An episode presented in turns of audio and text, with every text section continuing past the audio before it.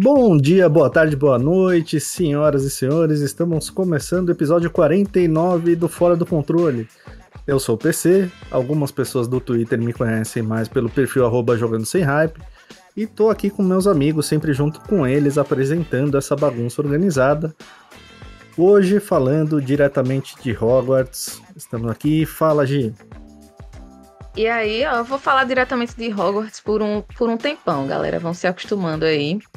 E eu só queria hoje dar um, dar um alô, um abraço para um ouvinte nossa e amiga também, que é Carla, Carla Martins, que ela fez, cinqu... ela cinquentou, né? E eu vi no Twitter e queria dar parabéns para ela, porque ela é uma pessoa muito massa. Eu adoro seguir ela, adoro ver a jornada dela nos jogos, né? Ela super platinou Elden Ring, nunca tinha jogado Souls-like. Então, assim, Carla, Carla, você é foda e parabéns. A mulher, inclusive, tá com pupilo agora, né? Você já viu a, a do pupilo dela? É, Muito bom. Muito bom. Inclusive, ela faz aniversário perto da data de meu aniversário, viu? Ali, ó, coladinho. É, colado mesmo.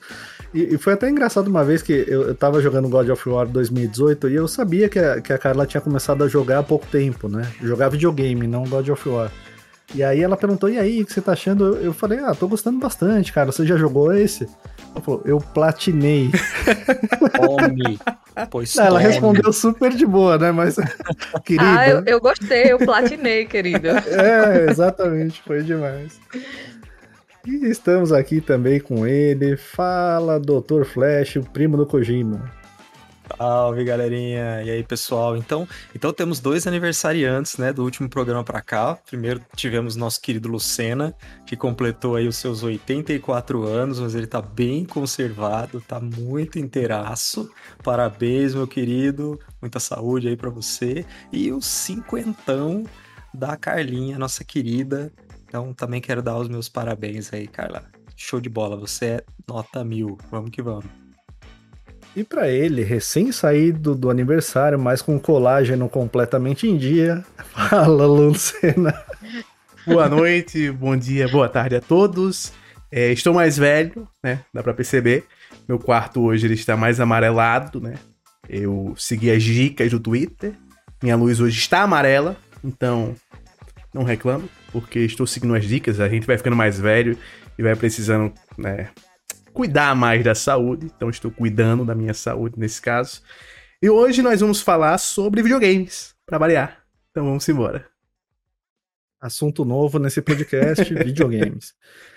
Gente, aproveita que está começando, se você ainda não é inscrito, se você ainda não segue o podcast, clica aí no botãozinho de seguir, clica no botão de inscrever-se, ativa as notificações, para você não perder nenhum episódio. A gente lança episódio toda semana, tem o nosso episódio regular e a gente tem uma série de episódios extras. Então aproveita também para maratonar. Saiu um episódio extra fantástico, um formato novo. A Gi tocou o barco com várias amigas nossas, a Cindy, a Rita e a Gabi.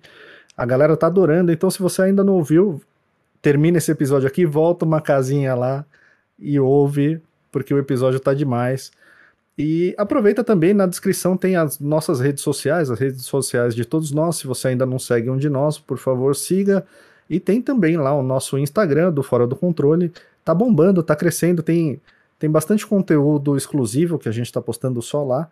E também o nosso canal de cortes no YouTube. Então, se a Trinca de Ouro, o nosso Discord para você entrar, o canal do YouTube para você se inscrever e o Instagram para você seguir. Então, vai lá, faz a boa e segue a gente.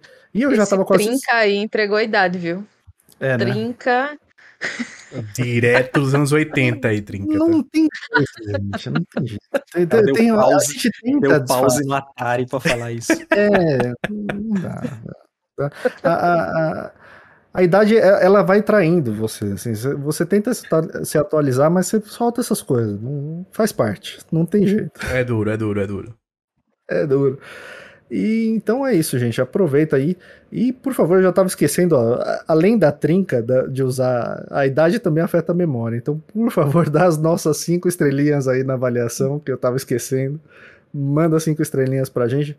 A gente está ali na casa dos, dos 200, das 250 avaliações ajuda a gente a chegar mais ah, longe aí. Pouco, dá... É, a gente sabe que dá para caminhar mais, então dá uma forcinha, dá uma moral pra gente. E sem mais delongas, vamos entrar logo no assunto que a Gi tá aflita para falar, o Lucena tá aflito para falar. Os dois viraram bruxos, receberam as cartas de Hogwarts, começando pela Gi. Gi, como é que tá a jornada em Hogwarts? O que, que você tá achando por enquanto? Então, gente, é, eu já vou começar falando aqui que eu falei em alguns outros momentos que eu não gosto de mundo aberto, né? Aí eu só queria dar uma ressalva aqui que Ô, o Hogwarts nessa... Legacy me fez mudar isso. Deixa eu só pontuar uma coisinha para você começar. Eu, eu, queria, eu queria saber qual que é a sua expectativa. Qual que era a sua expectativa antes? Assim, a gente já tinha comentado um pouco aqui e pouca gente conhece o trabalho da, da Avalanche, né? Que fez. Eu, pelo menos, pessoalmente, não tinha jogado nada deles.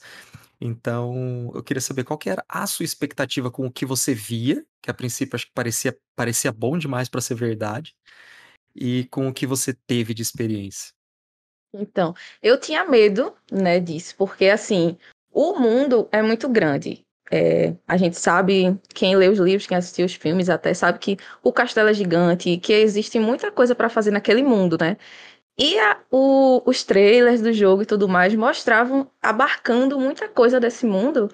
E eu tinha medo, porque assim, eu não sabia criava uma expectativa alta em mim, mas eu não sabia se ia ser real, né? Como você mesmo falou. Então, realmente é, tem muita coisa no jogo, é coisa que eu nem esperava que teria, tem. Então, assim, as minhas expectativas foram, foram, como é que eu posso dizer, abarcadas. Não sei se essa é a palavra certa, mas foram abarcadas e até algumas coisas que eu nem esperava tem né? Então, realmente o jogo é gigante, com muita coisa, muita referência.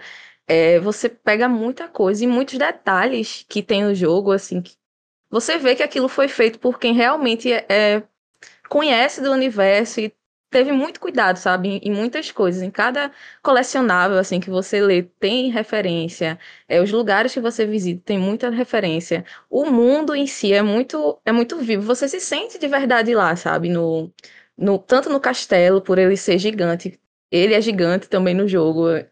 Eu tô com 24 horas de jogo e até agora eu chego em lugar novo da, daquele castelo. Sem, sem tirar onda, sabe? É muito grande. E ainda tem um mapa fora do castelo com Hogsmeade. Tudo que quem é, quem é fã do universo, assim, pensou em fazer, sabe? Em visitar, em chegar para comprar sua varinha, chegar para comprar elementos para fazer poção. Tá tudo lá no jogo, sabe? Então, realmente, é, eu queria, eu imaginava que fosse dessa forma, assim, uma vivência em Hogwarts, mas eu tinha medo, né, de, de não ser, de, de eles estarem prometendo e não entregar. Mas para mim, até agora, né, tá entregando demais, é, e eu fico surpresa com cada coisa nova que aparece, né. Eu, eu, aí o que eu ia falar do mundo aberto é o seguinte, que vocês sabem que eu já disse que não não curto muito mundo aberto, mas vou ter que colocar uma cláusula aqui que depende, né? Ela... O Hogwarts Legacy eu gosto, sabe? Eu, eu me peguei uma, uma retratação agora. Não, depende também. É porque o mundo. Eu acho que eu tenho que gostar muito do mundo, né? É, em alguns jogos eu gostei bastante, só que em Hogwarts eu tô gostando mais ainda, porque eu conheço da, das referências tudo. Então, assim, eu passei duas horas ontem, sem brincadeira, andando de vassoura, procurando criaturas no, no mundo lá, para poder colocar no meu viveiro. Sabe, eu tô com. Eu criei uma, uma aquela sala precisa, minha gente. É, tem uma sala precisa no jogo que. The Sims, praticamente, né? É, aquela sala precisa ali, eu tô morando ali. É, chego lá, saio coletando, tô brincando de fazenda naquela. Então tem um jogo à parte ali. Eu chego e cuido das minhas criaturas. Eita, agora eu não quero mais essa criatura. Eu vou e troco, troco pelas criaturas, vou atrás de outras. Então assim, tá muito divertido para mim. E tem uma coisinha também, um detalhezinho que eu é bem bobo assim, mas que eu queria falar também, que os animais, né, as criaturas, eles são tudo de uma espécie, né? Por exemplo, assim, tem a espécie pelúcio, é pelúcio? É pelúcio. Tem uma espécie que é pelúcio. Aí, eles poderiam muito bem fazer todos os pelúcios iguais, né? Mas não, eles são diferentes, têm cores diferentes, é, tem formatos diferentes. Então, assim, você tá criando um bicho que ele é, ele é meio que não é igual a todas da, outra espécie. Ele tem as suas particularidades, sabe? Então, eu achei muito legal isso, assim, que era uma coisa que eles podiam nem ligar. Pô, tem tantas espécies, né, nesse mundo, tu coloca tudo igual mesmo, é tudo igual, o mundo mágico já era. Mas não, cada um tem uma cor, aí eu tenho o bichinho rosa, eu tenho o azul. É muito legal isso.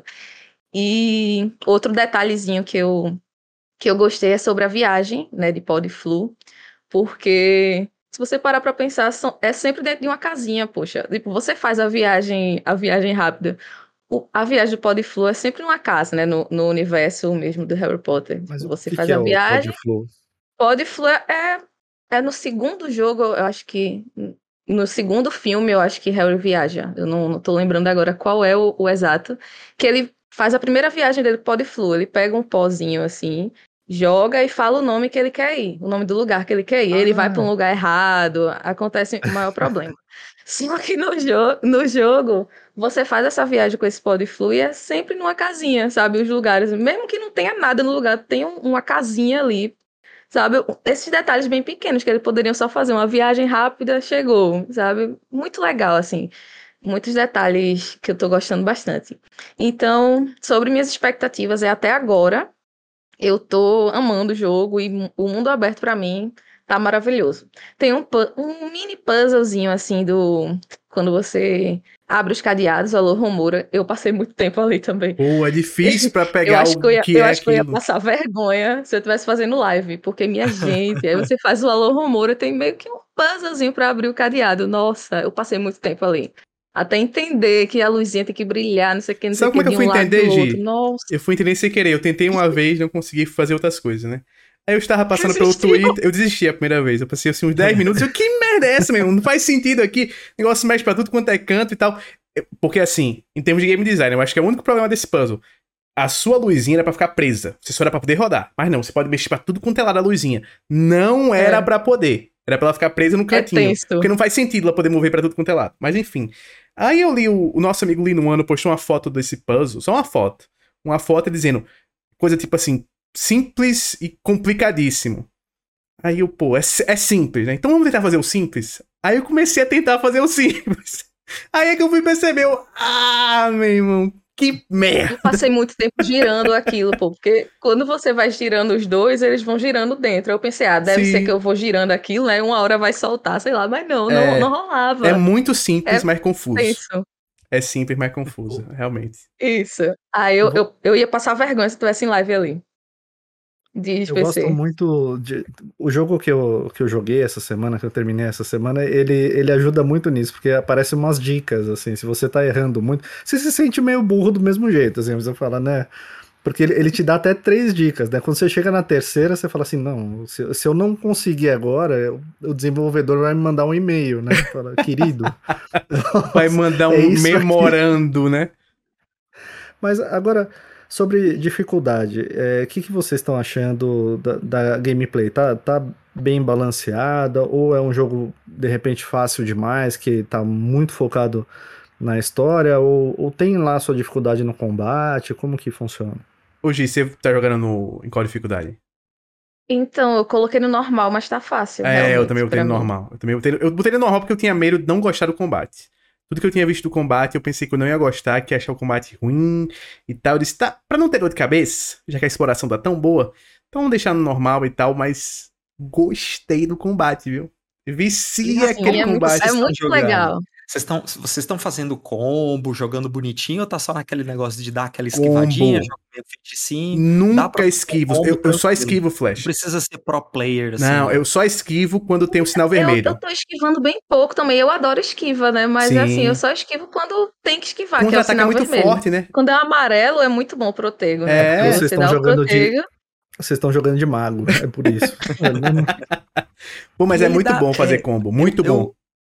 Eu joguei muito pouquinho, né? Foi só uma meia horinha pra eu testar e eu vi que no para você para você poder dar um parry, ele, dá, ele meio que dá uma sinalizaçãozinha, assim, uma coisa Isso. meio estilo Spider-Man, assim, que É, aparece é aquele... amarelo. Isso. Ah, aparece tá. amarelo na sua cabeça. E quando aparece vermelho, aí não tem como você dar o defender, né? Com Aí o esquivar. Tem que esquivar. Mas quando dá amarelo, aí você dá essa magia, que é o protego, e se você segurar, ainda dá um estupefácia. E tem que outra é uma coisa. magia que atordoa. E tem outra coisa. Isso. Ele não é punitivo, o parry dele. Quando aparece o amarelinho, você já pode apertar triângulo. Mas se você acertar o isso. timing, se você acertar o timing perfeito e você tiver um upgrade dele, você, dá, você devolve o dano para o Ele inimigo. te recompensa. É muito bom. Legal. Então ele é um parry mais, ma- mais gostoso, Sim, assim. Você não precisa nossa. ficar tão preocupado, tipo Dark Souls, que se você errar, você se ferra É. absurdamente. Ele, ele é, bem, é bem divertido combater. Eu pensei que ia ser mais simples, mas tem cada Legal. combo. E é muito bom você escolher também as magias, sabe? Eu, eu sou da vibe mais ofensiva, né? Então eu, colo eu coloquei quase nenhuma de. Porque tem as magias de controle, tem um monte de magia mesmo, assim. Eu fiquei até. Ainda nem desbloqueei todas. Mas tem umas de controle, tem outras de ataque. Aí no, na, no negocinho principal, né? Que usa no triângulo, quadrado, X e bola, eu coloquei tudo de ataque. Aí, se eu precisar controlar, né? O, o inimigo às vezes coloca uma proteção, aí você tem que. não O ataque não funciona nele. Aí eu troco a, a visãozinha lá. É como se fosse uns itens mesmo que você troca o. Como se tivesse uns sets pré-definidos, né? Pra várias. Acesso rápido, vamos Isso. equipa pra usar. Aí você tem quatro. Você aperta aqui, ó, você pega aqui, deixa eu pegar até o controle aqui pra mostrar. Você pega aqui R2, pra quem tá vendo, é R2, e você aperta os botõezinhos de lado, aí você muda a pré-definição das habilidades que você tem. Mas aí você tem que desbloquear isso, Isso. na árvore de habilidades. Que a, a É. árvore de habilidades só aparece depois, assim, de, sei lá, 6, 7 horas de jogo vai aparecer pra mim E aquela você árvore. já tá com vários pontos, É, né? tá Também, com né? uns 20 pontos por aí. Ah, aí você já libera um monte. Você É. chega no Isso. mercadinho pra comprar as habilidades lá. Vocês acham que caberia um, um modo PVP? Tipo, Ah, eu acho que caberia em algum momento. coisa assim? Eu acho que cabe. Uma arena, né? Poderia. Deixa eu perguntar uma coisa. Você é, é- Eu não sei nada dessa história. Só aquela introdução. Mas. é, E eu lutei contra uns inimigos do tutorial, que eles são meio que uns constructos, assim, né? Os guardiões, né? É, agora sim, você, você luta contra outras, é, outros seres, assim, você. A pergunta que eu quero fazer é assim: você mata outros seres durante o jogo? Você vai lutando assim? É só monstro? Tem pessoas? Ah, tem É, pessoas. Vo- Você, você, durante o combate, você mata não necessariamente usando as magias proibidas, assim? Ou não? É só você as- atordoa, só eles caem desacordados? Dia, eu acho que tem uns que a gente mata, né? Você mata. Porque Você mata. Você tinha com a É. bigorna no cara. A Gi, a Gi falou com uma determinação de quem É, já promoveu uma Você joga um raio não- no cara assim, um Você trovão. mata e você tem, tem umas esco- uma escolha de, de ir para as imperdoáveis, né? No caso, você pode Uhum. desbloquear, que aí você realmente tá matando. É, e, e tem aquela matar. coisa, né, assim, no universo Harry Potter. O, as imperdoáveis só são imperdoáveis porque você não pode defender.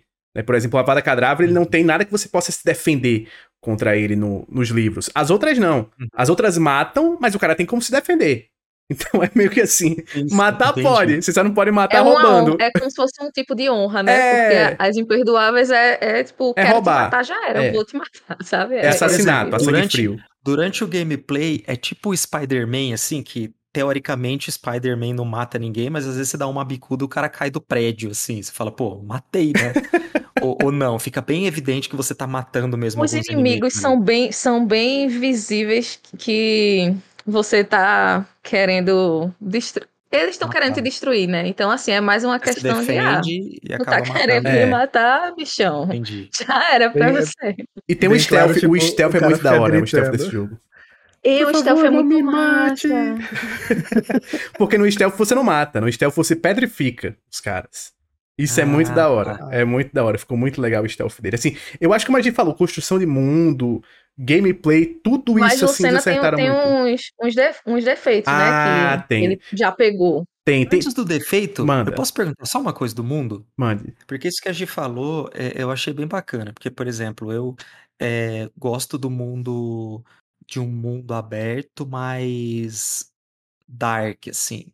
Tipo Elden Ring, que pra mim ficou perfeito, porque ele não é populoso, né? Ele é vazio. Tem alguns animaizinhos, tem algumas coisas, mas no geral ele é vazio. Ele é, ele é, não chega a ser um, um Shadow of the Colossus, mas ele não é um The Witcher. Só que no The Witcher eu adorei o mundo. E o mundo, assim, você vai andar lá em Novigrad, É você não de de é. gente, né? E aí a pergunta que eu, que eu quero fazer, numa escala de Shadow of the Colossus a Novigrad do Witcher 3, qual que é o grau de população, assim, do, do- desse mundo? A é- densidade demográfica. A densidade é, é grande só dentro do castelo ou fora do castelo tem bastante gente também? Tem, tem bastante animal também, assim? Acho que depende da localidade, né, que você vai. Assim, como você falou, no castelo tem muita gente. Assim, o castelo é vivíssimo, vivíssimo. Hogsmeade também tem muita gente o tempo todo. Só à noite, quando você vai, que diminui um pouco mais de gente. Quando você vai pra alguns vilarejos e tal, tem mais gente. E na Floresta Proibida, aí tem bicho a, a roda, assim. Você vai achando bicho pra todo lado. Eu diria que ele é tipo, em termos de coisas, assim, pra você fazer, de população, ele é um Assassin's Creed se a Ubisoft não tivesse uma tara por grandeza. Se a Ubisoft soubesse onde para. Porque um Assassin's Creed bom. então. É, ele é um Assassin's Creed com tamanho legal, porque assim, o, o mundo aberto dele é grande, Já, mas não é aquela coisa que você, sente, hater. que você sente inchada. Estou olhando pra você, Assassin's Creed Valhalla, com aquelas intancáveis áreas gigantes e quests malditas. Legal, legal. Mas, a, Mas é, tem- e tem umas interações assim bem legais também e bem rápidas. Por exemplo, eu tô no a sala precisa fazendo muita poção.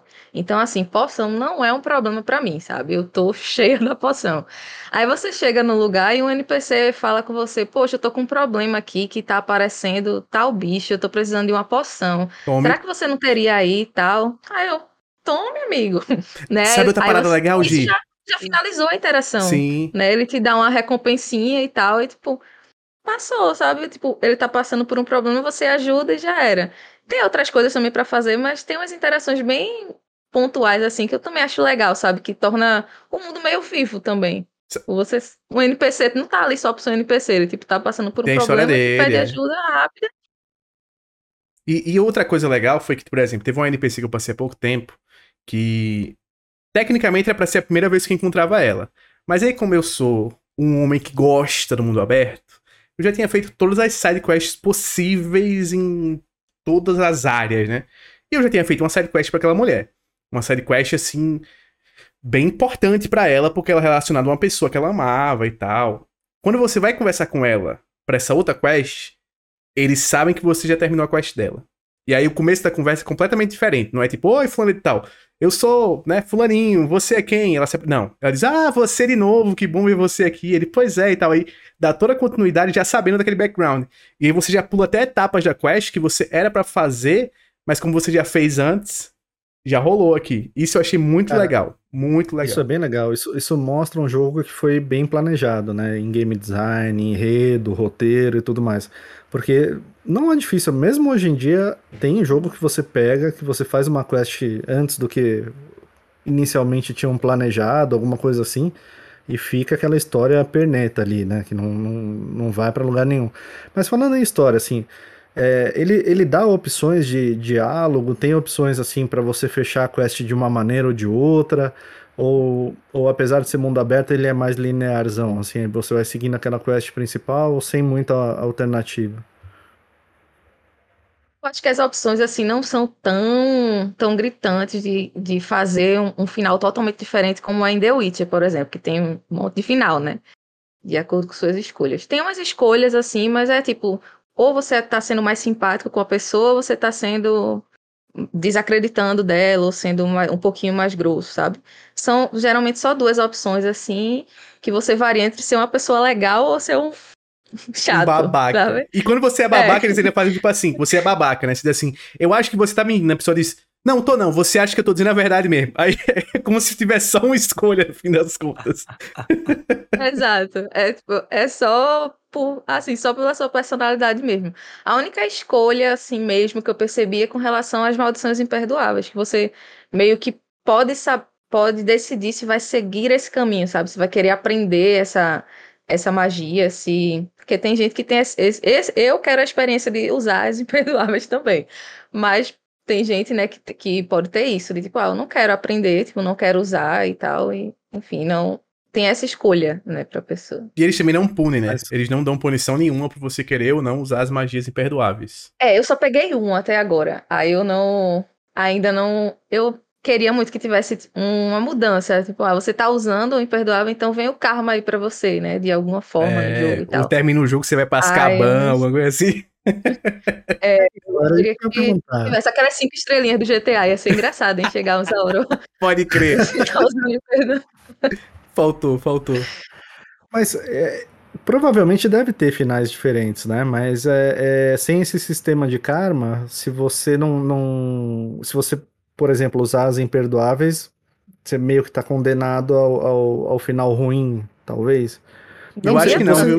Eu acho que não, assim, mas eu acho que não. Eu acho difícil também. Pelo que eu vi até agora da história, eu acho que eles cagam pra se você foi bom, se foi ruim, eles vão contar o final deles lá e, e já era, independente assim de escolha. E as magias, tipo, tem um tipo de carregamento, né? O Avada Kedavra eu acho muito Demora. apelão. É. Que assim, você mata, já, já era. Aí eles mudaram Sim. isso, tipo, o tempo de carregamento, ele é bem, bem mais lento que os outros, sabe? Para você utilizar de novo, você vai ter que esperar bastante. Então não uhum. fica também tão apelão, né? Digamos assim. Gameplay da vassoura. Vocês acham que é bom o bastante para poder ter, de repente, Ai. um DLC com quadribol? Tem que ter. Tem que ter, tem que ter. Eu acho que tá tudo ali pra eles botarem na DLC Quadribol. Tudo. É, é, gostosinho, gostosinho de, de controlar. É bom, é bom, é bom. Tem horas só que eu me duas horas, Flash, tá? só na vassoura, andando pelo mundo. Teve que então, passar um hipo... O personagem da G teve que passar um hipoglose de noite pra dormir, de tanto que andou de vassoura. Perfeito, perfeito. Eu me senti no... Sabe aquele filme do, do Estúdio Ghibli que é das entregas da Kiki? Sim, sim. E é a menininha da vassoura, pronto, eu me senti ali. Botei um chapéuzinho de bruxa e fiquei rodando pelo mundo. Sabe qual é a boa da vassoura? Que eu acho que, é. assim, é o grande diferencial. Se você aperta L3, ele já vai na velocidade padrão que você vai ficar segurando o R2 no máximo. E aí você consegue ficar, tipo, rodando de boa, sem ficar precisando apertar botando em um. Só se você quiser dar um, um dash, uma, ficar na velocidade máxima, que aí você segura o L2 e tal. Mas é muito gostosinho. No começo só tive um pouquinho de problema, porque você tem que controlar nos dois analógicos, né? Aí o analógico direito você controla se vai para cima ou para baixo a vassoura. E no analógico esquerdo você controla aqui, se vai para esquerda ou direita. E aí tinha horas que minha mente ficava toda confusa, né? Eu queria esquerda e direita no, onde era para cima e para baixo, e pra cima e pra baixo onde era esquerda e direita. Mas depois que me acostumei, aí ficou da hora, ficou legal. Tem combate? Na vassoura até agora não, até agora não teve não. Eu, eu acho que você não consegue nem usar. É, eu acho que não. É, como é feitiço, né? Você eu consigo usar o revelio, né, para revelar as coisas. Inclusive, eu tô, eu tô usando o revelio de 5, 5 segundos. Não, esse negócio do revelio de 5, 5 segundos, só lembro um amigo meu que ele jogou pela primeira vez o Batman Arkham Asylum, assim, na época do lançamento, né? Ele falou, bicho, gostei muito do jogo, isso é meio feio, né? Eu, pô, o que é isso, cara? O jogo é bonito. Pô, na época, Batman Arkham Asylum era lindo. Usando. O cara zerou praticamente o jogo todo no modo detetive. Ele dizia, não, mas porque assim, se eu não ficar no modo detetive, eu vou estar tá perdendo, porque com o modo detetive eu consigo ver tudo. Seria burro pro Batman não usar o modo detetive o tempo fiz, todo. Eu fiz a mesma coisa no primeiro arco. Cara, mas fica a imagem perde toda a cor, né? É, fica, fica um contraste, fica em alto contraste, assim, fica azul, vermelho, amarelo, é. laranja, tudo em alto contraste. Ele é meio Agora, feio, né? Mas é bom.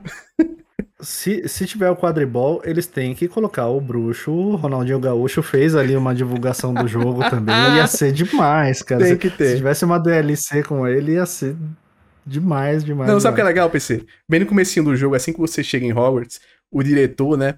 A primeira coisa que ele faz é o quadribol tá banido nesse semestre, tá? Não teremos quadribol por causa dos incidentes é, do semestre passado. Ele já, já acaba com sua, sua alegria, né? Sua, é, alegria. Maldito. Ô, Lucena, agora sim, tirando a falta de quadribol, eu te cortei bem quando a gente perguntou, mas não queria que você deixasse de hum. falar. Qual a lista dos problemas que eu sei que você, inclusive, tem um vídeo Cara, com isso é, aí, é, né? é, é. Porque assim, toda a parte de exploração, toda a parte de construção de mundo, combate, tudo isso fantástico. Até agora, assim, reclamações, reclamações, reclamações. A história, eu, eu acho que começou bem, e pelo menos na meiuca que eu tô agora, ela deu não sei, não, vejo indo para muito canto. As séries estão mais legais e o, a construção de mundo tá mais legal do que a, a história principal, assim. Muito porque eu acho que falta a amizade, porque a amizade é muito importante, né? Harry Potter é amizade. Harry Potter é grupo de amigos. E tem amigos ali, companions, que eu passo 8, 9 horas sem nem saber onde é que estão, sabe? Tem uma questzinha aqui, outra ali, mas é muito solitária a jornada. E eu acho que Harry Potter é, como Harry Potter, sempre o legal foi dividir com os amigos, dividir com os colegas, dividir com a party. Eu acho que dava para ter os companions um pouquinho mais na história. Nem precisava ser aquela coisa chata de você ter uma party mesmo para controlar e tal, mas só em ter mais companions, ou ter a opção de você usar os companions, eu acho que seria legal. Até porque tem alguns momentos a opção de você usar companions em umas lutas e tal, algumas coisas assim, e é legal. Outra crítica que eu tenho de coisas que poderiam ser melhores, pô, tinha que ter patrono, né? Não dá pra ter um jogo de Harry Potter sem patrono. A galera, ah, mas não tem dementador no jogo. Que tinha, tinha que ter também. Tinha que ter Dementador no jogo a gente também. fez o teste, né, do Oh. o negócio lá pra descobrir o nosso patrono. Eu louca pra, pra ver meu patrono. Tem que ter, tem Eu que ter queria ver o patrono de Lucena também, que é um rato. o rato. Que, Eu achei que depois, durante o jogo, eu descobri na lore que foi é, um dos patronos mais fortes de todos, né? O rato. O intancável rato. Derrotou já um Lorde das Trevas, tá? Tem que respeitar o rato. E, cara, patrono tinha que ter. Meu Deus do céu, patrono. Quadribol que a gente já falou, óbvio, óbvio que tinha que ter. Não dá pra ter jogo de Harry Potter sem quadribol. Esse daí eu. Esse daí eu. expansão. Esse daí tem que ser. Tem que estar na expansão. Não tem jeito, tem que estar. E aí vem o outro, que dá pra resumir tudo com uma palavra: a parte da escola. Hogwarts em si é sensacional. É da hora quando você tem aula. A parte do da sala precisa é fantástica. Mas a experiência de escola em si tinha que ser um bully-like. Tinha que ser mais rígido. Você tinha que ter horáriozinho pra aula. Você tinha que ter as provas. Você tinha que ter minigame pra fazer poção na primeira vez. Depois não, mas a primeira vez tinha que ter. Pra fazer uma poçãozinha na primeira vez. Tinha que ter um minigamezinho sempre que você tivesse uma aula de defesa da Arca das Trevas, sabe? Tinha que ter essas coisinhas. Você tinha que ter aquela coisa de- dos monitores o tempo todo, que assim, é proibido você ir nessa área da biblioteca, né? Aí você vai a primeira vez na missão, tá, é proibido, tal, você tem que ir escondido no stealth. Depois que você vai a primeira vez, meu filho, pode ir 300 vezes no horário que você quiser. Você pode zanzar a escola à noite, assim, virar à noite, zanzaralhando na escola de cima dentro, que não tem problema nenhum. Tinha que ter. Só nas missões específicas, né, que, que tem isso, Pois né? é. de você- Muito estranho. É estranho, eu, assim, eu achei estranho. E aí, pra mim, o mais, o mais grave de todos: pontuação das casas. Não importa. E deveria importar. Você tem um contador que os caras fizeram lá, que é um negócio lindo, assim, igualzinho dos filmes, a coisa mais linda.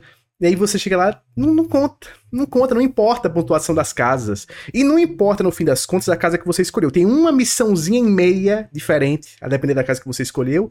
Tem um personagemzinho ou outro que você fala, que tem uma conversinha diferente por causa da casa que você escolheu, mas no fim das contas é cosmético. Mesma coisa sua varinha. Não importa qual é sua varinha inicial, o teste que você Não fez. Porque eu, eu voltei, tentei voltar lá em Olivaras pra trocar e Não, não porque tem é opção, cosmético. É cosmético. A varinha é puramente cosmético, assim, no fim das contas. Então não Uma importa coisa nada. dessa questão de escolha que no pouquinho que eu joguei eu achei estranho foi a escolha da casa. Eu não fiz nada, eu sei que tem, tem como fazer no site lá tudo, mas Sim. no jogo em si, ele, ele, ele fez, o PC que não, que não jogou, né?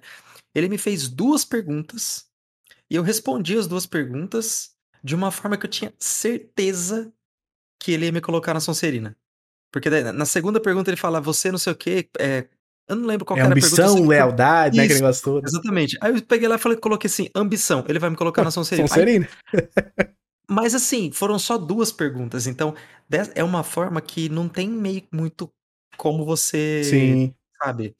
E sabe por que eu acho É, que eles achei fizeram isso, Flash? Isso poderia ser melhor, eu acho. Porque não importa no fim das contas a sua casa. É só Você cosmético. pode escolher, né? É, e você Você pode pode escolher depois. Então, tipo, eu acho que eu acho que a turma ia ficar muito chateada se não pudesse escolher Ai, a sua casa. Aí Ia. você fez um teste e agora essa é a sua casa. E aí? Vai começar assim. Hoje, mas ho- hoje, no, no filme, eu não li os livros, mas no filme é, eles falam que Que pode escolher, você né? pode escolher, né? Se você- na hora que você está com o chapéu, se você manifesta a sua vontade, o chapéu considera. No livro é assim também. Ele não vai te Sim, colocar numa casa que você Tanto não quer de que- jeito nenhum. Tanto que Harry dá no fim já do. Da, com os filhos dele, né? O filho dele tem Ele medo de ir pra. Sonserina. É, Aí ele fala pro filho dele, ó, eu o chapéu considera a sua a sua escolha. Então, se você não quiser mesmo, você pode falar com ele que tá tranquilo. Só que assim, é, você falou, Lucena, que não importa a casa, mas é, se você, você só vai poder fazer as quests da casa em que você está. Você não pode fazer as quests de outra Isso é o casa. negócio. Tem uma ou duas quests de casa, assim, até agora. Agora eu fiquei sabendo de um lugar que você só pode visitar Tá. na Lufa-Lufa. Eu não vou nem falar, pra não Ah. ter spoiler. Eu, eu peguei esse Mas spoiler. tem um Eu não lugar- peguei esse spoiler, não. Não peguei esse spoiler, não. Eu, eu achava que o, que o Chapéu falava e acabou, não, não tinha conversa. achando que a ditadura, PC? no- no- Não, você, você pode achei que escolher era depois. o- Se você não gostou da casa A que ele te do falou, você chapéu. pode, pode mudar. Eu achei que era o teste vocacional Mas eu acho, mas eu acho que Tipo, também não é. Mas eu acho que também não é esse, né, esse tipo. é Casa da Mãe Joana também não, sabe? É tipo. Ele, ele não queria Sonserina, então o Chapéu disse que É ele também o se chapéu identificava cochicha com, com você, né? É, o chapéu cochicha É, com você. por exemplo, tem outros personagens como, sei lá, Hermione, que ele coloca na, na Grifinória, mas ela também poderia ser Corvinal, assim, algum, algumas Uhum. características que ela tem, né? Porque ela, ela é muito estudiosa, muito inteligente, enfim. Tem essa- essas coisas, assim, né? Que a pessoa vai ter várias, um pouquinho de cada personalidade, né? E algumas você vai destacar mais, digamos assim. Pois é. Aí, aí tem outra coisa, tem outro detalhe. Outro detalhe, assim. Eu acho que o jogo poderia ter limitado mais a questão das habilidades. Porque seu personagem principal é bom em tudo. Ele é bom em poção, ele é bom em botânica, ele é bom em todos os tipos de magias possíveis. E aí cai no problema que Final Fantasy XII caiu no lançamento. Que quando saiu Final Fantasy XII, todos os personagens podiam ser bons em tudo. Em tudo, em tudo. E aí o jogo, num determinado momento, você jogando, né, no caso do Final Fantasy não tinha dificuldade, mas no caso do Hogwarts, na normal, se começa a ficar muito fácil. Você é bom em tudo, literalmente. Se o que você quiser usar, você pode usar com poder estouradaço. E, e aí não- não tem muito build. Não tem muito o que fazer build. Tem escolha de habilidade que você gosta mais ou menos, assim.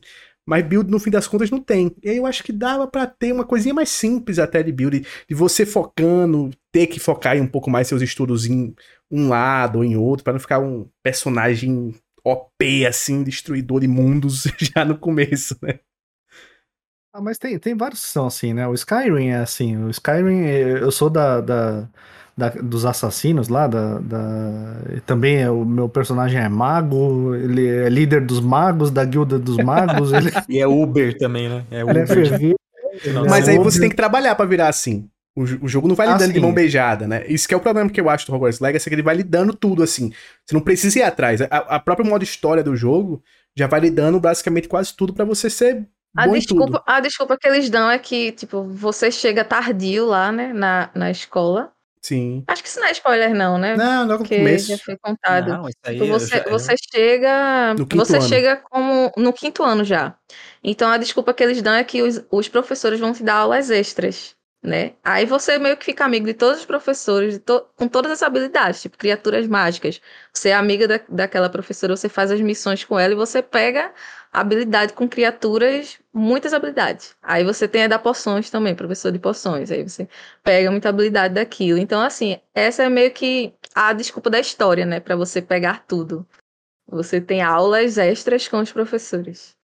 Quando na vida real, vou dizer pra você, você que é aluno na vida real, se você estiver entrando na escola no quinto ano, não vá achando que a vida é um morango. Você não vai ser bom em tudo. Você vai, no máximo, ser amigo de um professor só, né? Pra... E você vai pegar uma habilidade só ali. O...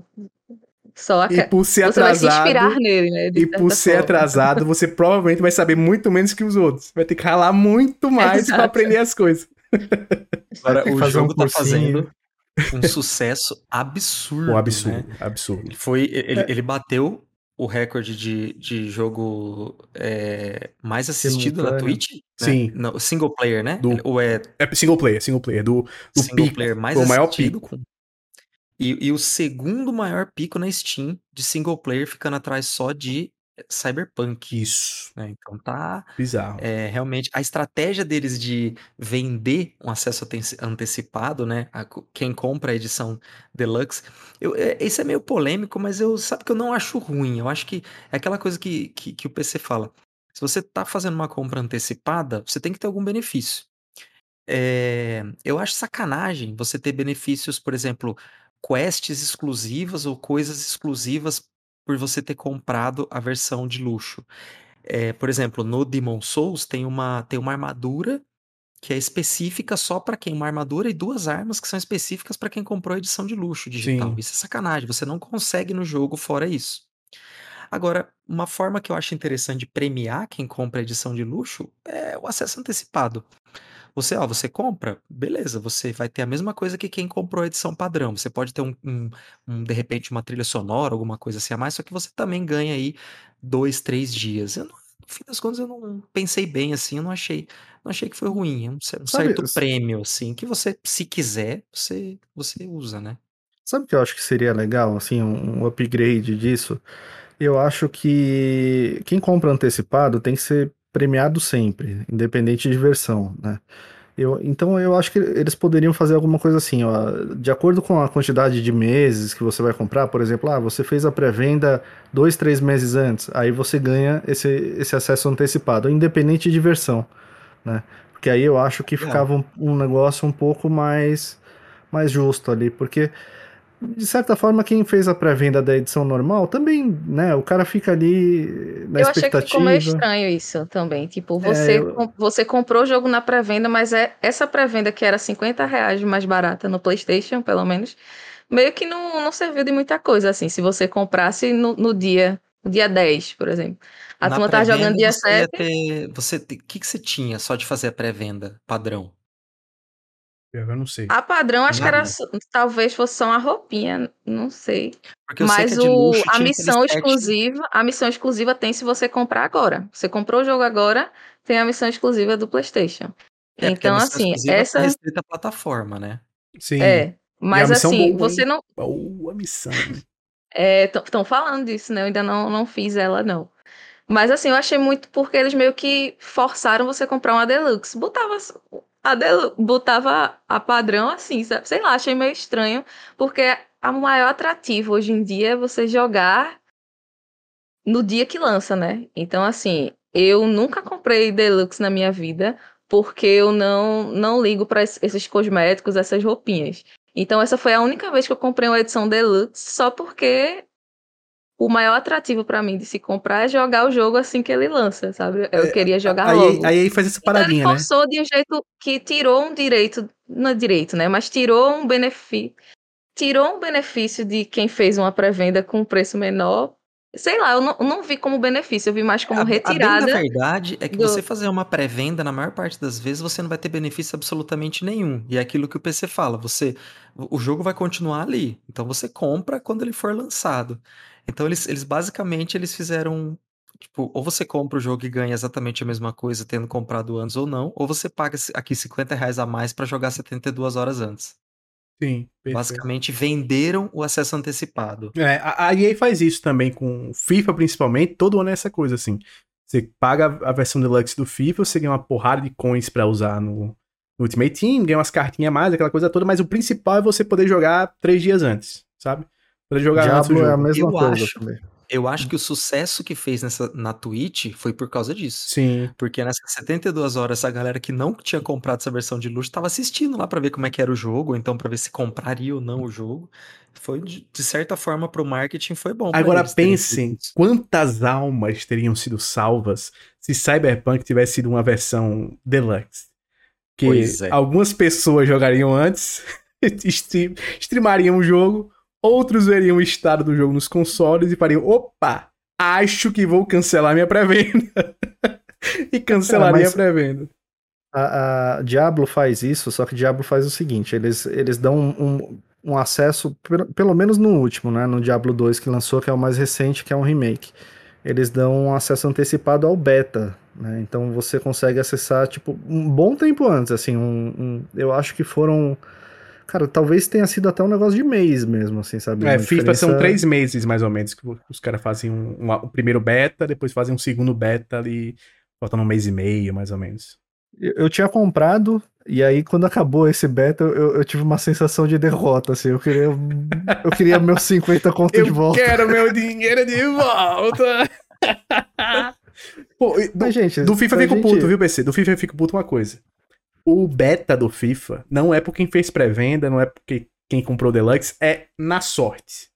Não é se você é influencer, se você joga FIFA desde o 2003, nada. Os caras vão lhe mandar na sorte. Assim. Você vai receber um e-mail com convite pro beta e acabou. Já era. Você vai ou não vai? uma, uma maneira horrível de se pegar pessoas para participar de um beta, mas tudo bem. É, aleatório assim, pelo amor de Deus. Mas o Flash falou do sucesso que fez o, o jogo, e, e tá realmente um sucesso de público e de crítica, né? Todo mundo tá gostando, a nota tá alta e tudo mais. Mas só pra gente, antes da gente passar pro próximo assunto, eu sei que tá no começo do ano, eu sei que tem um monte de jogo ainda para sair, e esse ano tá recheado de coisa boa. Mas vocês acham que tem chance de brigar pelo GOT ou pelo menos entrar nos indicados? PC, para falar sobre isso, eu vou fazer o seguinte: vamos para uma tier list express. Vamos para uma tier list express. Do nada, você não esperava. Você que tá vendo, você não esperava. Mas tem uma tier list aqui para você. Olha aqui. Uma tier list de jogos baseados em livros. Não são adaptações de livros, são baseados em livros. E os nossos concorrentes são Bioshock, The Witcher, Assassin's Creed, o intancável Cyberpunk 2077, Spec Ops The Line, Dante's Inferno, Shadow of Mordor e Hogwarts Legacy. As categorias são GOT, Bom Jogo, Dá para Jogar e um dos jogos já feitos. A gente não vai analisar aqui se é uma adaptação boa ou não, ok? Né? Se, é uma, se basearam bem, se o livro é bom, se o jogo adaptou bem as coisas. Tô nem aí. Queremos saber se o jogo é bom ou não, se vale ou não a pena jogar. Se os caras sabem fazer ou não sabem fazer jogos baseados em livros. Flash, meu querido, começando com Bioshock. Você e PC chegaram até a ler esse livro do, do Bioshock que ele é baseado, e o jogo também, acho que você também jogou muito, né? Olha, a é, Revolta de Atlas, né, da, da não sei o que lá, Range, Ayn Rand, alguma coisa assim, é, é, um, é um livro que, eu, eu, vou, eu vou falar a verdade, eu, eu não gostei tanto do livro. Eu achei que o livro tem as suas ideias, as suas coisas, mas eu acho que o livro, de certa forma, em, em muitas partes, ele é maçante. Agora, Bioshock é um dos melhores jogos já feitos. A forma como eles adaptam, eu muito melhor que no livro no qual eles se basearam, assim, fantástico. É, para mim é GOT. Eu boto ali no GOT. Pensei, meu querido, você que também leu esse livro. Você acha que também é, é GOT esse daí? Também é GOT. E eles acertaram em tudo, assim. Ele não é exatamente uma, uma, Ele não tem nada a ver com a história em si do, do a Revolta de Atlas, né? Ele não é, não é baseado dessa maneira. Ele constrói um universo em cima da ideia principal ali da Revolta de Atlas, que é, que é apresentado logo no início do jogo. É um, é um uma cidade, né, um, um, estado, um estado não, desculpa, não é um estado, qualquer coisa menos um estado.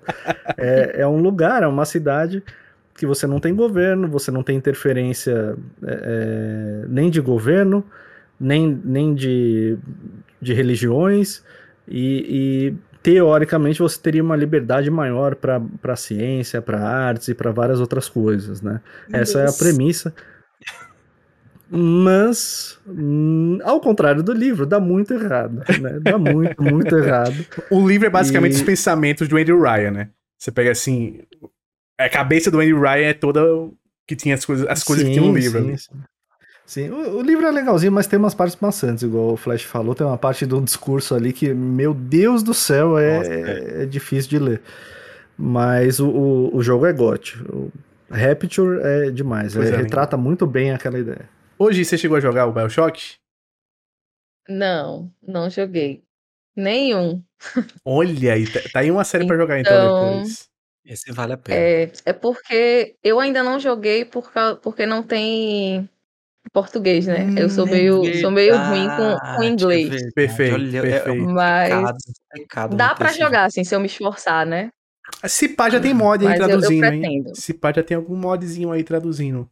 Vamos dar uma Deve olhada ter. depois. Ó, Got, got, não tem jeito. Aí, Flash, meu querido, poupa tempo aqui no The Witcher, né? Vamos poupar o tempo, tempo. aqui. É. Joga ali. Tô lendo é. os livros, tô amando. Eles constroem um mundo melhor até do que a história dos livros. Assassin's Creed, muita gente não sabia que era baseado em livro. E é baseado num, num livro aí chamado Alamut, de 1938. Ele é assim, inspirado por esse livro, que é um livro sobre um fato, uma história que aconteceu mesmo no século XI. E é bem interessante, bem interessante. Vou dizer o seguinte: pra época, eu joguei no lançamento Assassin's Creed. Se eu estava vidrado nesse jogo. Quando eu terminei de jogar, parecia que eu tinha jogado um jogo que mudou a minha vida. Que na época, meu amigo, foi uma parada maluco que esse jogo fez. Foi surreal. Nossa, foi mesmo. É, foi bizarro, Acho- assim. Concordo. Influenciou tudo, tudo, tudo, tudo, assim. Os anos seguintes foram todos influenciados por esse jogo. Você joga o Batman Arkham, Arkham Asylum, jogabilidade chupou, baseou-se toda no, no que Assassin's Creed fez ali. E, assim, o sucesso que a franquia fez depois foi muito por causa dos dois primeiros, principalmente eu acho até o primeiro, que foi a base ali de tudo. O segundo é bem melhor. O Brotherhood é melhor ainda do que o segundo, tá? Tem gente que não admite isso, mas o Brotherhood é melhor do que o segundo. Mas então, vamos embora. É polêmica a opinião, mas eu acho que é GOT. Eu acho que o Assassin's Não, Creed Eu esse é GOT. é GOT. É, não acho Essa que é história- polêmico, não. Essa história do. do que, que eles se basearam, essa his- história dos assassinos, que era um clã mesmo de assassinos. É bem legal. Quem puder procurar no YouTube depois. Inclusive o nome assassino, a palavra, deriva dessa, dessa comunidade, dessa guilda né, que eles tinham criado ali. Ela tem existência real, tem até o, o boss final do jogo, ele existiu mesmo. Então Oi, dá uma inclusive, que Que plot é bem legal. twist aquele, meu amigo. Não esperava nunca na primeira vez que eu joguei. Sensacional Nunca. esse jogo. E o intancável, hein? Cyberpunk 2077, que é Ah, baseado Deus. num RPG, mas é um RPG daquele clássico de livrinho. De Então, mesa. É, RPG de mesa clássico. Então a gente conta, tá, tá contando, tá contando aqui como um livro. Ele também, né, para sermos, para sermos justos, para sermos sinceros, ele também se baseia no livro Hardwired do Walter John Williams, tem muita coisa que eles pegam de lá também. Então, além do RPG, tem também esse livrinho que eles se baseiam. Eu quero saber de vocês, é, Flash, você jogou alguma coisa de Cyberpunk? Joguei acho que umas 10 ou 12 horas. é, Mas foi perto do lançamento, então. Sim. com problemas. Ainda assim, eu consegui perceber ali que eu tava. Se tratava de um bom jogo. Eu Sim. acho que agora que ele tá arrumadinho, eu acho que ele é um bom jogo. PC, meu querido. Também acho, é um bom jogo. Ele teve uma estreia terrível, foi muito ruim, mas mais por problemas técnicos e por opções que eles fizeram. Mas o jogo em si é um bom jogo, tem uma boa história. Eu ainda não terminei, mas do que eu vi dele até agora eu gostei. Gi, você chegou a jogar o Intancável? Eu concordo. Não, não cheguei a jogar, vi só alguma- algumas coisinhas assim. Eu acho que é um bom jogo, sim. É, ele prometeu ser GOT, né? Mas, mas entregou um bom jogo. Eu tenho alguns problemas a mais com ele de escolhas e potenciais perdidos. Eu acho que o anime, assim, é incrivelmente superior em termos de história, em termos de construção de mundo, em termos de manter mundo vivo ali. Eu pesaria mais a mão, não dá pra jogar, mas a democracia é muito forte. Então vai para o bom jogo, para o intancável Eu acho que do Cyberpunk. É muito pela expectativa, né? E fica esse É, negócio assim. também. Ele criou tanta expectativa que você é um bom jogo, mas se eles falassem desde o início que seria tipo, um bom jogo, a gente ia esperando um bom jogo. Se fosse de outro mas tava todo estúdio. mundo esperando o GOT, aí complicou. Pois é, se fosse de outro estúdio, se a campanha de marketing fosse outra parada, se o material base não fosse tão bom, se o que veio depois aí no anime também não fosse tão bom, eu talvez colocasse um bom jogo. É, o, mat- o material tem- tinha muito potencial, é, né? é. Eu vou dar esse voto de protesto, só não dá pra jogar. Agora, ó, Spec Ops The Line, PC e Flash são profissionais. PC, você conhece até o livro, né, que é baseado aí no Spec Ops The Line. Fala aí, é bom jogo ou não é esse daí? Cara, Spec Ops The Line é, é incrível, é um jogo muito bom. Eu terminei ele no ano passado, joguei no PC. Quem não jogou ainda, joga lá. Ele é um pouquinho atrasado em, em gameplay, defasado, né? Em gameplay. É um jogo que tem- já, já tem bastante, vários anos aí de estrada. Mas é um jogaço, cara. É um jogo que retrata mesmo o que é uma guerra. né? A história dele é muito boa. E ele é baseado no livro Coração das Trevas, né? Não é também o mesmo caso ali do BioShock, ele não é um o livro não, não conta essa história, né, mas ele, ele herda algumas coisas e tem a- alguns personagens com o mesmo nome, algumas inspirações bem grandes assim de enredo, né, mas não é exatamente a mesma história. Só que Spec Ops The Line é um jogaço, cara. Eu espero que eles façam um dia alguma sequência, alguma coisa, porque o jogo é demais. Se você tem um Xbox Series, ele tá na retro. E você pode jogar no PC também. E se você é sonista, preste muita atenção nesse jogo, pois, pois o roteirista dele é o mesmo roteirista do Wolverine, que a Insomniac, que a Insomniac tá fazendo. Então, é, ele tem um enredo bem sombrio e fantástico, que eu acho que é o ponto forte do jogo. E esse jogo me anima pro, pro, pro jogo do, do Wolverine. Pra mim, eu colocaria ele num bom jogo. PC também Eu- mete um eu- bom jogo? Ótimo Bom jogo. jogo, né? Eu falei, falei, falei, não É. coloquei nunca. Bom jogo. eu vou botar na frente do Cyberpunk só em forma de protesto aqui, tá? Porque Tá certo, né, tá certo. tem, tem que ser, tem que ser, tem que ser. Eu não joguei. Guerra Fria, a Eu- Guerra Fria do, do Luceno aí. Eu, eu joguei um pouquinho, eu Ah, joguei um pouquinho só do Spec Ops na época, na época, assim, gostei muito do que eu tava jogando. Por algum motivo eu não terminei. Você chegou a jogar alguma coisa, Gi, do Spec Ops? Eu não joguei, gente. Então, concordo aí com vocês. Perfeito, perfeito. Tô, tô confiando na Vale opinião de muito a vocês. pena, viu? Vale muito a pena. Gente, testa, testa esse joguinho, É. vai até o final dele que vale a pena. E o Dantes Inferno, hein? Vocês jogaram Dantes Inferno? Eu vi que jogou Dantes Inferno. Joguei. Injustiçado. Injustiçado esse Inju- jogo. Injustiçado, cara. Ele, ele, ele é baseado na Divina Comédia. E o que eu gosto muito dele, ele é um hack and slash. Na época ele, ele era muito clone, assim, vamos dizer, de certa, mas um clone com muita qualidade do God E of War. personalidade também. e personalidade. E assim, o que eles fizeram de ambientação nesse jogo, que são os círculos do inferno, é, é um negócio assim. Inclusive tem uns animes, tem um. Tem. A maioria deles tá no YouTube. Procura depois também que vale a pena. Pra quem não assistiu ainda, é bem legal. E Um é jogo da que- Visceral, né? É da Visceral. então, Afinada Eles fizeram Visceral. Dead Space e, e- e quiseram diversificar fazendo o Dantes Inferno. Foi, foi triste por, ser, por ter sido injustiçado, porque é um excelente jogo mesmo. O Flash. Alô! Alô, EA! Remake, hein? Remake, hein? Já deu certo do Dead Space? Ele, ele é retrocompatível também. assim. Pô, né? E a gente nunca teve continuação, né? A Pô. continuação esperada. Pô, tem que fazer um remakezinho e depois fazer essa sequência. Não tem jeito. Quem que tem, fazer. quem tem só Xbox e, e sente falta de jogar alguma coisa tipo God Chama. of War, vai nele que é um bom jogo. Vai nele que é bom. Ele é bom, Bom ele é jogo. bom. Bom jogo.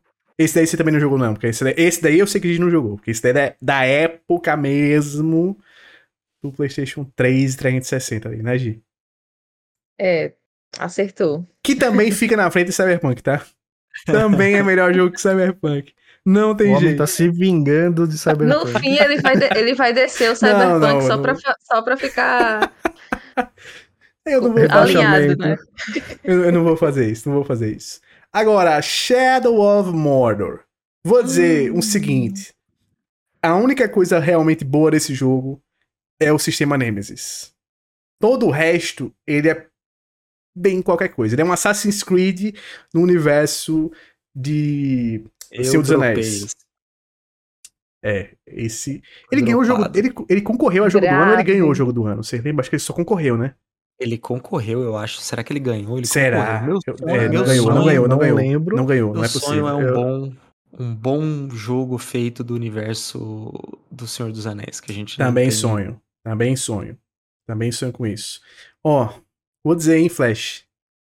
Principalmente pela versão dele de PS3 360, que era um escárnio. Terrível. É a pior versão possível de qualquer um jogo já, jogo feito. feitos.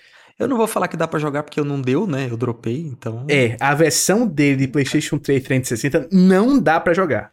Literalmente. Se fosse o Shadow of War, que eu acho que a história é até pior do que a do Shadow of Mordor, da Shadow of War, mas como jogo eu acho mais divertido, o Shadow of War. Eu acho que ele corrige vários problemas do Shadow of Mordor. Então o Shadow of Mordor, especificamente, vai pra um dos jogos já feitos. Tem jeito. Shadow of Mordor vindo para um dos jogos já feitos. E aí, Gi, minha querida? Vou jogar para você a responsabilidade. Hogwarts Legacy. Onde é que se coloca? Onde você colocar, tá valendo. Você é especialista aqui no universo. Ó, é, já respondendo a pergunta de PC também, né? Eu acho que ele vai concorrer também pela popularidade, né? Então, assim, isso vai. Com certeza vai concorrer. Agora, ganhar, ele tá com muito, muitos jogos aí no, na cola dele, né? Porque tá vindo aí muita coisa boa esse ano. Eu tava até pensando nisso hoje mais cedo, que esse ano tá. Tá bronca, assim, de muito jogo, jogo chegando. É, os serviços estão bons também. Assim, eu tô com muita coisa pra jogar. E muita coisa nova que tá vindo querendo jogar também. Eu não, não sei se eu colocaria ele em porque eu ainda não terminei, né? Justo. Então, pra mim, por enquanto, eu colocaria em bom jogo. Perfeito. Não- Então, se você vai em bom jogo, ele acompanha. Se você vai em bom jogo, ele acompanha e bota aqui em bom jogo pra gente ficar com ele no bom jogo. Ó, coisa linda, tá? Coisa linda que essa trilha. Vou até, vou até dar um zoomzinho aqui. Nenhum dá pra jogar, né? Esses jogos. Esse É que o. Luciano ele fez essa tier list sabe, pensando que a gente ia botar o Cyberpunk Assimetria. ali. Olha, existe Eu tô- a eu tô rindo possibilidade. porque deu errado. Existe a possibilidade de corrigirmos um erro, né? Existe, assim, vou jogar só aqui. O Lucena. o Tem uma Lucena, categoria sem nada. muito da simetria, Lucena, gente. Você E aí zerou, ele cara. tava pode, crente, pode fazer ele- isso, vai. Você, ele- Ele, você ele tava- zerou. ele- ele devia ter. co- Eu acho que ele nem, ele nem colocou na regra porque ele não pensou que a gente ia fazer isso. Mas ele ia Exato, colocar exato. obrigatório ter um. É, eu, não quis, eu não quis colocar, eu quis deixar a coisa. Deixa acontecer Mas o, o Lucena, ele tinha certeza que a Gia ia colocar o Hogwarts Legacy em GOT e aí a simetria ia ficar certinha. Mas tá ótimo, tá ótimo, tá ótimo, tá ótimo aqui, ó. Mas, ó, eu gostaria de, de trazer o caso do Cyberpunk descer só pra termos um em cada categoria. Faz isso, cara, porque Posso foi fazer? você, acho que o único que zerou aqui, né? Então vai lá, vai lá. Vamos lá, vamos lá. Você é um voto, E, voto e até, ó, qualificado. ó, até pelos mesmos motivos do, do Shadow of Mordor, que Shadow of Mordor no PS3 360, no lançamento principalmente, era Sim, completamente jogável. Eu acho que o lançamento certo. do Cyberpunk faz ele cair pra um. Não dá pra Não, jogar. tá certo. É justo, justo.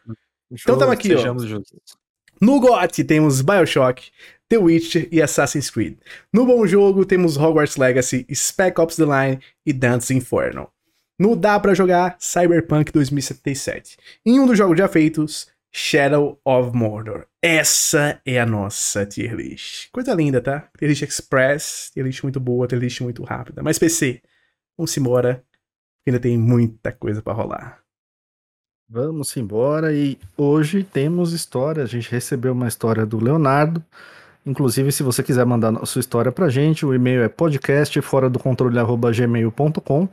Se você quiser, manda por e-mail ou entre em contato com a gente, manda por- pela DM de qualquer um de nós, é só mandar a história ali pra gente. A gente tem recebido bastante história, então a gente não vai ler a sua história imediatamente, mas a- mandou pra gente, a gente vai encaixar, uma hora ela sai. É só continuar ouvindo aí que uma hora a gente chega na sua história. Inclusive, para quem já mandou, fica tranquilo, a gente vai chegar na sua história. Mais dia, menos dia, ela vai aparecer aqui. Mas vamos lá, vamos partindo para a história do Leonardo. Então, vou ler aqui.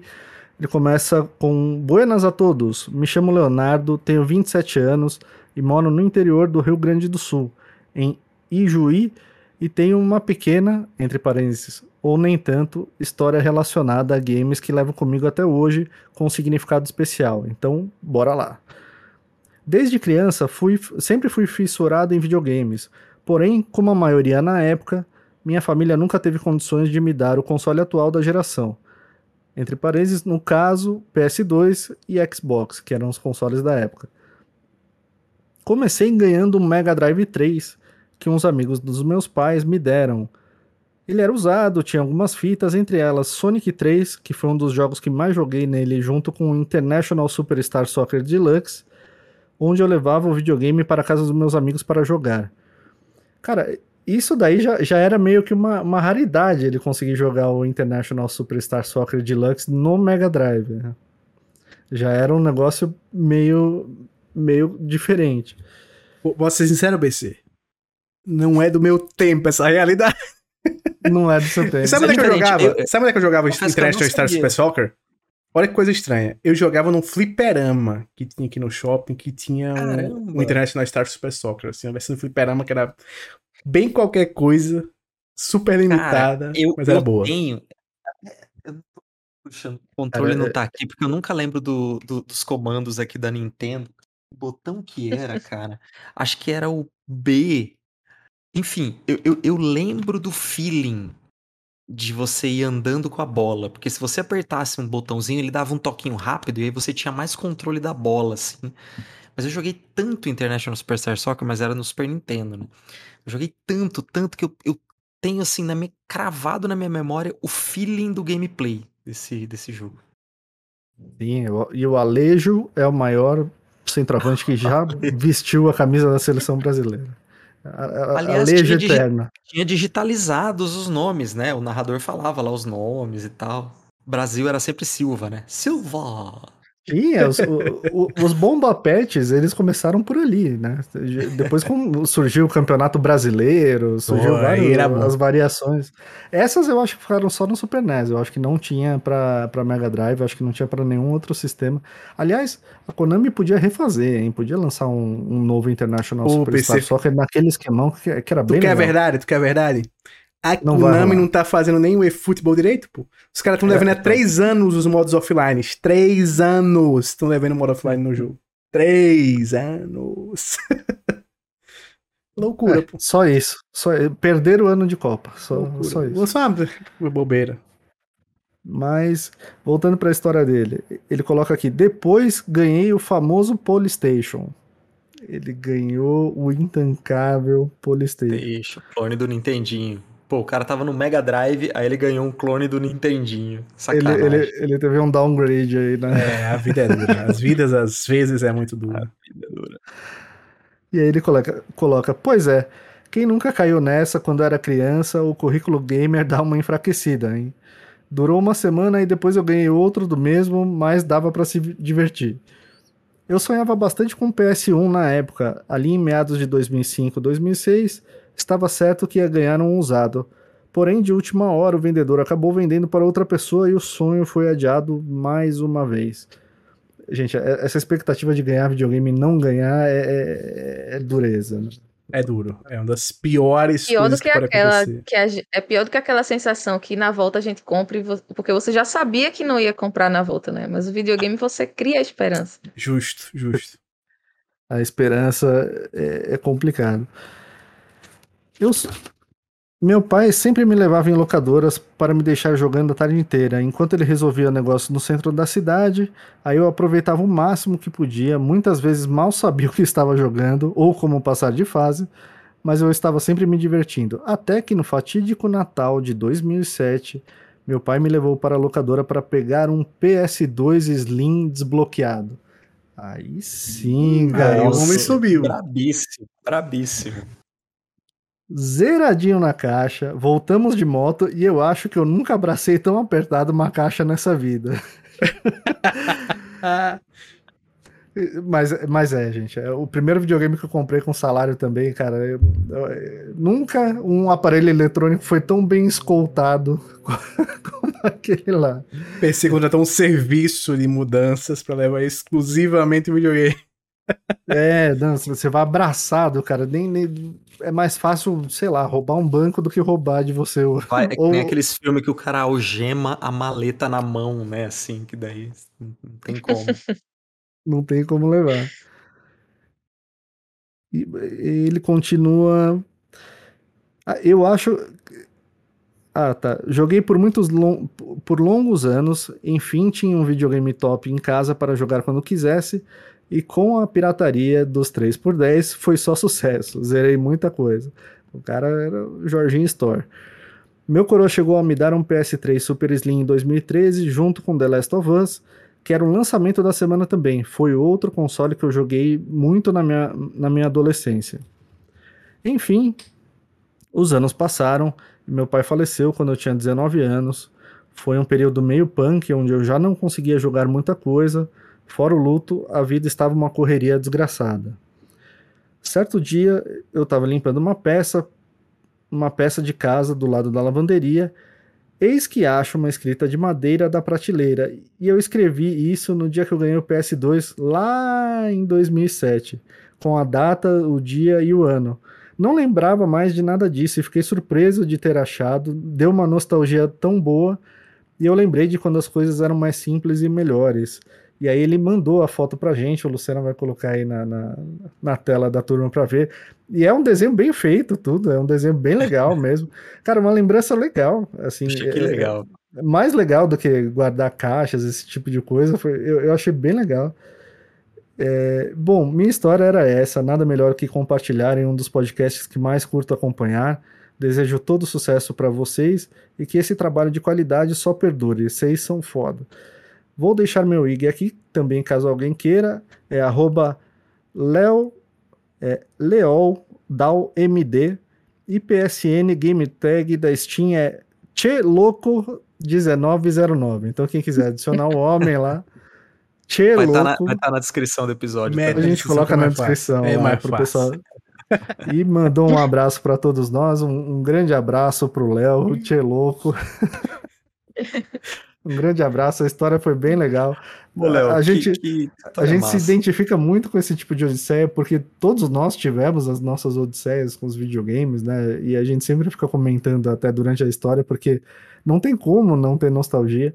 Essa fotinho que ele mandou também é, é, é demais. Então, Léo, brigadão pela história, foi, foi muito bacana mesmo. Nossa, muito da hora, muito da hora, assim. Eu não vivi essa coisa do, do International Super Soccer no, nos consoles, né? Quando eu, quando eu comecei a jogar, já era o Wing Eleven. Na época eu jogava, sabe o quê? L-Foot 98. o que eu joguei de L-Foot foi brincadeira. Depois um futinho de lei. E depois nós fomos para drogas mais pesadas no Football Manager, né? Antes foi o CM. Antes era CM 0304. E depois é que foi o Football Manager. E. Pô, é, é, é muito bom, né? Videogame é muito bom. Videogame, quando você usa para jogar, não para fazer guerra de plástico. É bom demais, não tem jeito. Agora, eu, eu, eu gostei da história do Polystation, porque assim, é o clássico, né?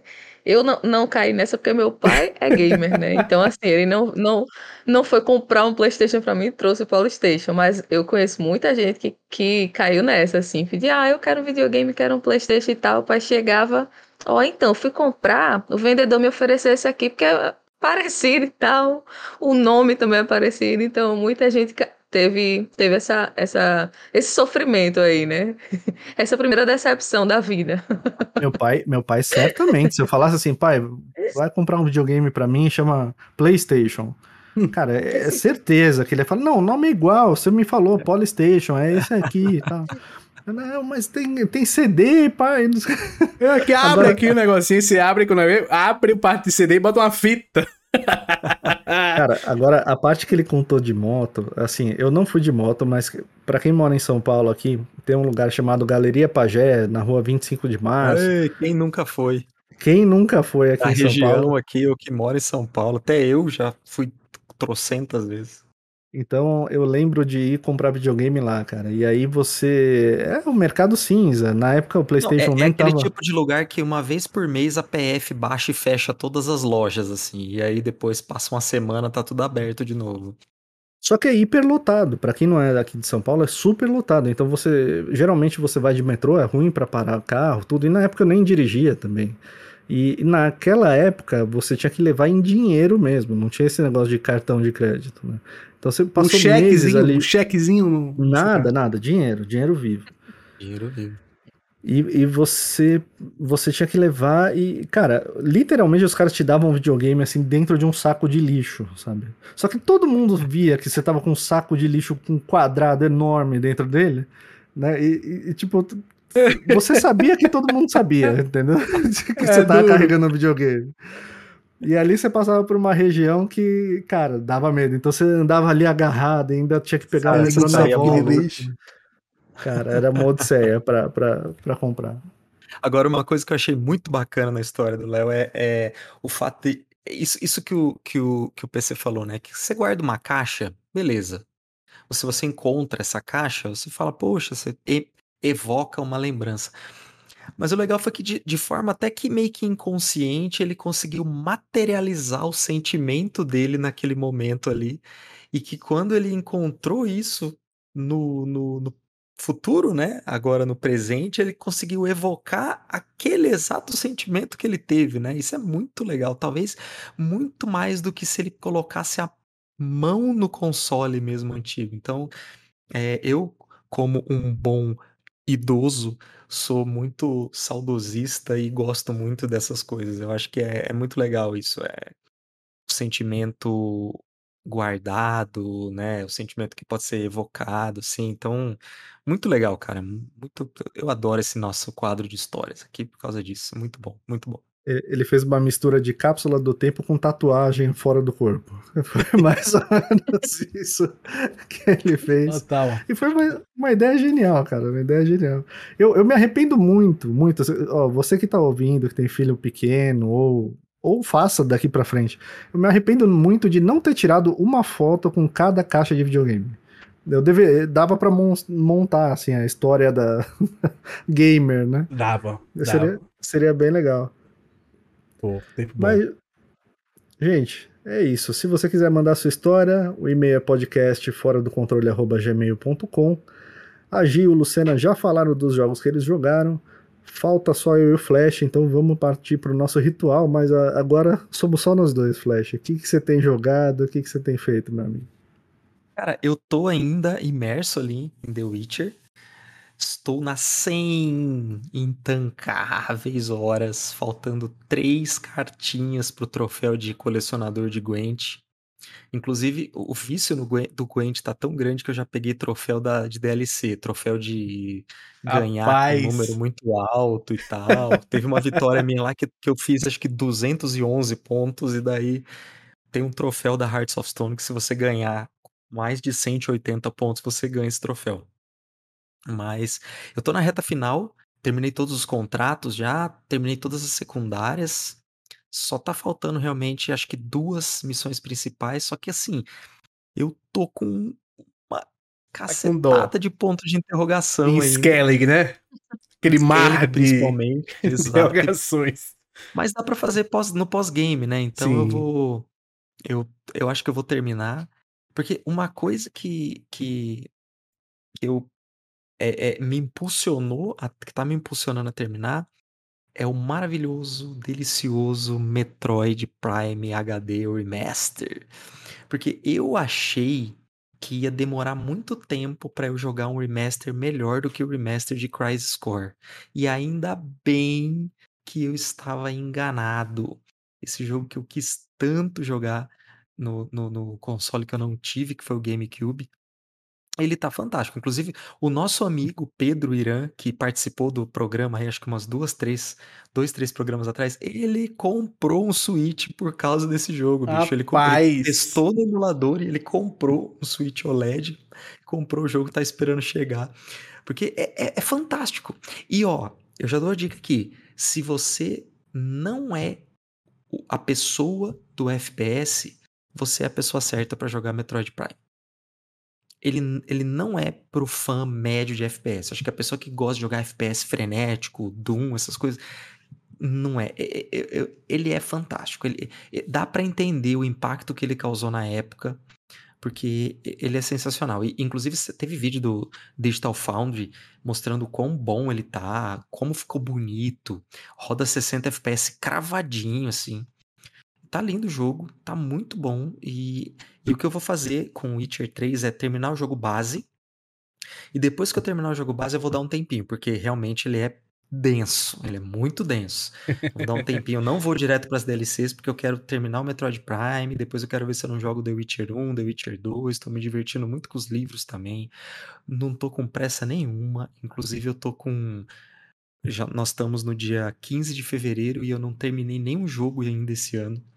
Não zerei nada esse ano ainda. Ainda tenho que zerar Hi-Fi Rush, que tá parado ali depois de 10 horas, eu ainda não avancei mais nele. Então eu tô, tô tranquilo, tô sossegado, tô, tô Deixando a vida jogatinhas, levar, né? Deixando a vida me levar. Ô, ô, Flash, tu me deu até uma ideia. Sabe, o que- sabe qual foi a ideia que deu, inclusive, PC? Na próxima semana a gente pode fazer um, um episódio falando um pouco sobre isso, né? Sobre essa coisa de planejamento, Organizar, é, organização planejar. e tal. Talvez, talvez a gente tenha recebido uma dica de um nosso querido ouvinte parceiro do programa, né? Hum, quem Seria será? esse ouvinte uma pessoa que conhecida por andar com uma bicicleta de uma marca específica? Eu acho que sim. Eu acho que sim. A Bicicleta. criança vingativa? Sem, Ele sem mesmo. manoplas de borracha no guidão? Será que é ele? Eu acho uma boa. É Então, ele, é o próprio. episódios de carnaval, né? Que a vida do brasileiro só começa depois do carnaval. A gente vai falar sobre isso. A gente vai isso. falar sobre isso, Perfeito. chegaremos lá. Mas até Mas esse negócio. você, meu querido? eu tô no. Eu terminei ontem. Terminei o Valiant Hearts. Bom é um jogo. Tava um tempão no meu backlog. Eu terminei o primeiro, que é o Valiant Hearts. The Great é, War. The Great War. É o primeiro jogo, ele é lá de 2014. É da Ubisoft. Mas é um jogo completamente diferente da- das propostas deles. Assim, é um jogo indie, praticamente. É, e ele retrata ali o período da Primeira Guerra Mundial. Só que ele retrata, você não vai ser aquele soldado que a gente está acostumado no Call of Duty, que aguenta tomar 10 tiros e, e enfrenta um esquadrão com mil soldados. Não. Ele, ele é um outro esqueminha, ele é um jogo de puzzle, de aventura. E você, você tem alguns protagonistas, você joga com três protagonistas diferentes, você vai alternando os personagens. Mas ele é bem fiel, assim, ele mostra mesmo como é uma guerra, as coisas que acontecem numa guerra, as atrocidades que acontecem numa guerra. E, cara, o jogo é uma obra-prima, assim, ele é, é- visualmente ele é lindo, a trilha sonora é demais, o gameplay dele é legal, pra quem gosta de puzzle, é um jogo bem bacana. Ele não te trava, ele tem aquele sisteminha de ajuda que eu tava falando pra Gi. Se você chegar numa, numa parte que, que você travar, ele, ele espera um tempinho, aí ele te dá uma dica. Aí ele, ele vê lá se você vai se virar com essa dica. Aí ele espera mais um minutinho. Aí ele te dá até três dicas. E, e assim, é dificilmente você vai ficar tão travado, só se for no começo mesmo. Mas, cara, é um jogo que eu gostei demais. Eu joguei ele agora porque a sequência desse jogo, Valiant Hearts Coming Home, é, é, ele entrou no catálogo da Netflix, ele já tá lá. Quem tem, quem jogou o primeiro e quiser jogar o segundo, é só baixar o aplicativo da Netflix, se você é assinante, e vai lá na aba Games, na aba Jogos, faz um download do jogo no celular e joga pelo celular mesmo. Eu não, eu, eu dei só uma olhadinha como é o começo, mas também é, é bem na mesma pegada, a arte tá igualzinha.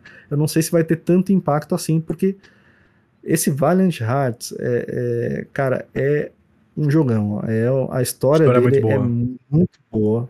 Se você jogar ele em português, em, em português, por exemplo, se seu videogame estiver configurado em português, ele vai mostrando uma série de fatos históricos, inclusive a participação do Brasil na Primeira Guerra Mundial.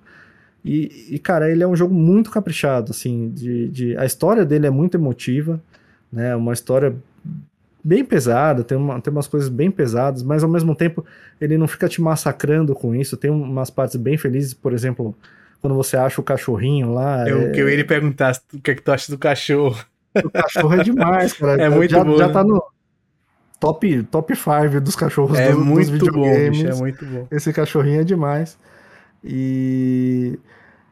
Cara, ele, ele é um jogo assim, historicamente. A Ubisoft faz bastante isso, né? No, no Assassin's Creed ela respeita bastante eh, elementos históricos, locais históricos. E nesse jogo ela fez isso assim também de forma primorosa, né? Ele é da Ubisoft Montpellier. E tudo que você acha no jogo, os artefatos, as histórias que o, que o, que o jogo conta, são, são incríveis, cara. Quem não jogou ainda, provavelmente ele, ele vive entrando em promoção, ele entra em promoção num bundlezinho lá junto com Child of Light, que também é um jogo da Ubisoft com essa carinha mais indie. E ele foi dado na Live Gold há um tempo atrás. É bem provável, dá uma conferida, antes de pensar em comprar, dá uma conferida na biblioteca que é provável que você tenha ele lá. É um jogo vale bastante a pena, assim, para quem gosta Ele de foi jogo dado na narrativo. Plus há muito tempo, eu acho. Eu joguei ele quando ele saiu na Plus. Acho, vou chutar eh, 2016, 2015, por ali. Eu acho. Muito, muito tempo. Um dos Ah, primeiros jogos ser. que eu joguei ali no PlayStation 4 da Ubisoft foi ele. Eu joguei o Assassin's Creed na época, o Black Flag, que a galera ama, mas eu acho o jogo bom, mas eu odeio porque eu não gosto de negócio de muito do capaz de navios. Porcaria. E é navio a toda hora aquele jogo.